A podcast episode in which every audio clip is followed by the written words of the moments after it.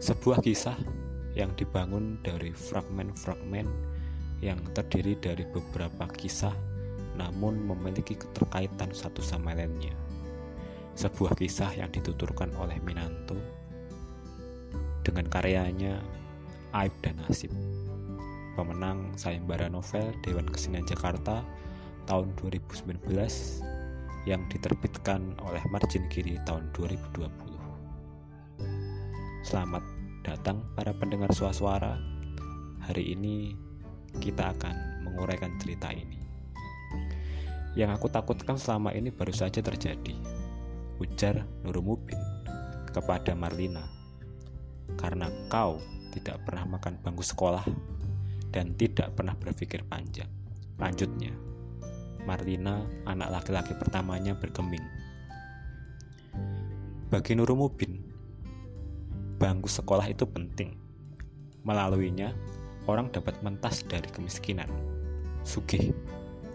Tak hanya bisa makan 4-5 sehat sempurna, harkat keluarga pun terangkat. Di novel, pembaca dapat menemukan banyak orang-orang tinggal di desa. Di antaranya, lima remaja yang dikisahkan bersekolah di tempat yang sama, termasuk Pangrandu dan Godong Gunda. Mereka adik Marlina. Di sekolah, mereka belajar mengutak-atik mesin. Ajaib, desa yang dibayangkan masih area persawahan dan perkebunan, desa yang belum dikuasai pabrik, mesin, dan polusi, namun mereka berjurusan mesin. Sekolah itu memberikan pilihan pabrik segera didatangkan ke desa, atau pemuda desa seperti mereka dikirimkan ke pabrik-pabrik di luar desa menjadi buruh. Jadi, sekolah menjauhkan orang-orang dari alam lingkungannya, dari soal-soal desanya. Oh, sekolah justru menimbulkan masalah baru. Namun sekali lagi, siapa sangka Nurumubin juga orang tua Kicong dan lain-lain menyekolahkan anak sudah pilihan tepat. Ada benarnya. Namun, tanpa ijazah, bukankah orang bisa jadi penjaga toko seperti Marlina atau tukang becak seperti Mang Sota? Tetapi, orang tak bisa jadi buruh, perangkat desa, atau bahkan menjadi anggota DPR. Padahal, pekerjaan lain macam itu perlu diangankan mengingat lahan pertanian semakin hari semakin susut. Jadi, sekolah itu investasi. Biaya mahal yang susah payah dipenuhi sekarang. Dijanjikan dinikmati untungnya untuk pada masa depan. Orang lupa, investasi juga bisa rugi, terutama jika pengetahuan tentang produk investasi misalnya tak diketahui. Nurumubin dan banyak orang di desa sangat mungkin termasuk golongan itu mereka tak banyak tahu tentang institusi menjual pendidikan sebagai komoditas bermutu rendah. Akibatnya, orang-orang desa lagi-lagi menjadi orang yang merugi, orang kalah.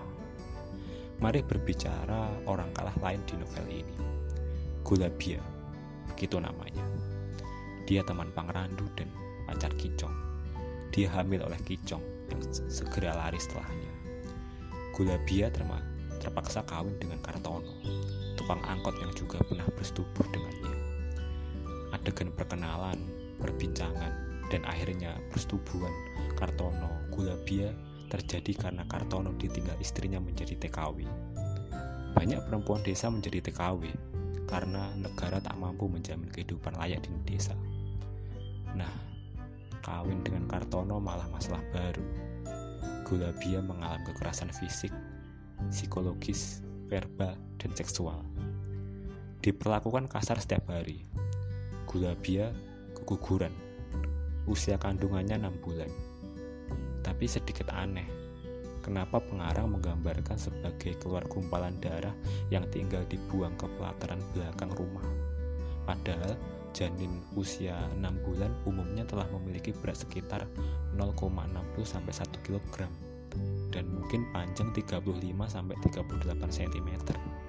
Janin itu sudah dilahirkan secara prematur meskipun dengan tingkat harapan yang hidup yang rendah. Artinya, janin bukan lagi gumpalan darah. Ia telah berorgan tubuh lengkap. Dari gula bia, pembaca mengerti perempuan rentan ketidakadilan dan kekerasan. Alih-alih memberikan dukungan, banyak pihak justru mempermasalahkan. Membaca lekas ingat nasib rancangan undang-undang PKS.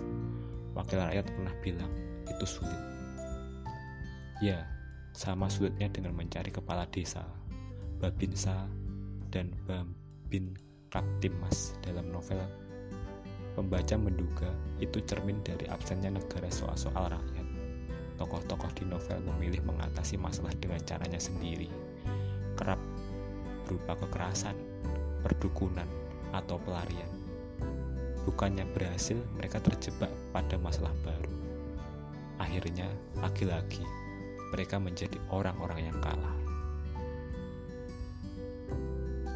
Jalan hidup seseorang memang sukar ditebak. Seorang suami bunuh istri dan cucu sendiri ada. Seorang anak bunuh ibu sendiri ada. Bahkan bapak dan anak saling bacok juga ada. Papar seorang laki-laki novel Aib dan Nasib mengingatkan kita kepada suatu budaya yang mengakar di desa, suatu kehidupan yang ada di desa. Namun, sering kali bahwa kita terlalu asing untuk berada di sana. Novel ini membawa pelajaran tentang kita, tentang suatu makna yang mungkin kerap kali kita tidak sadari.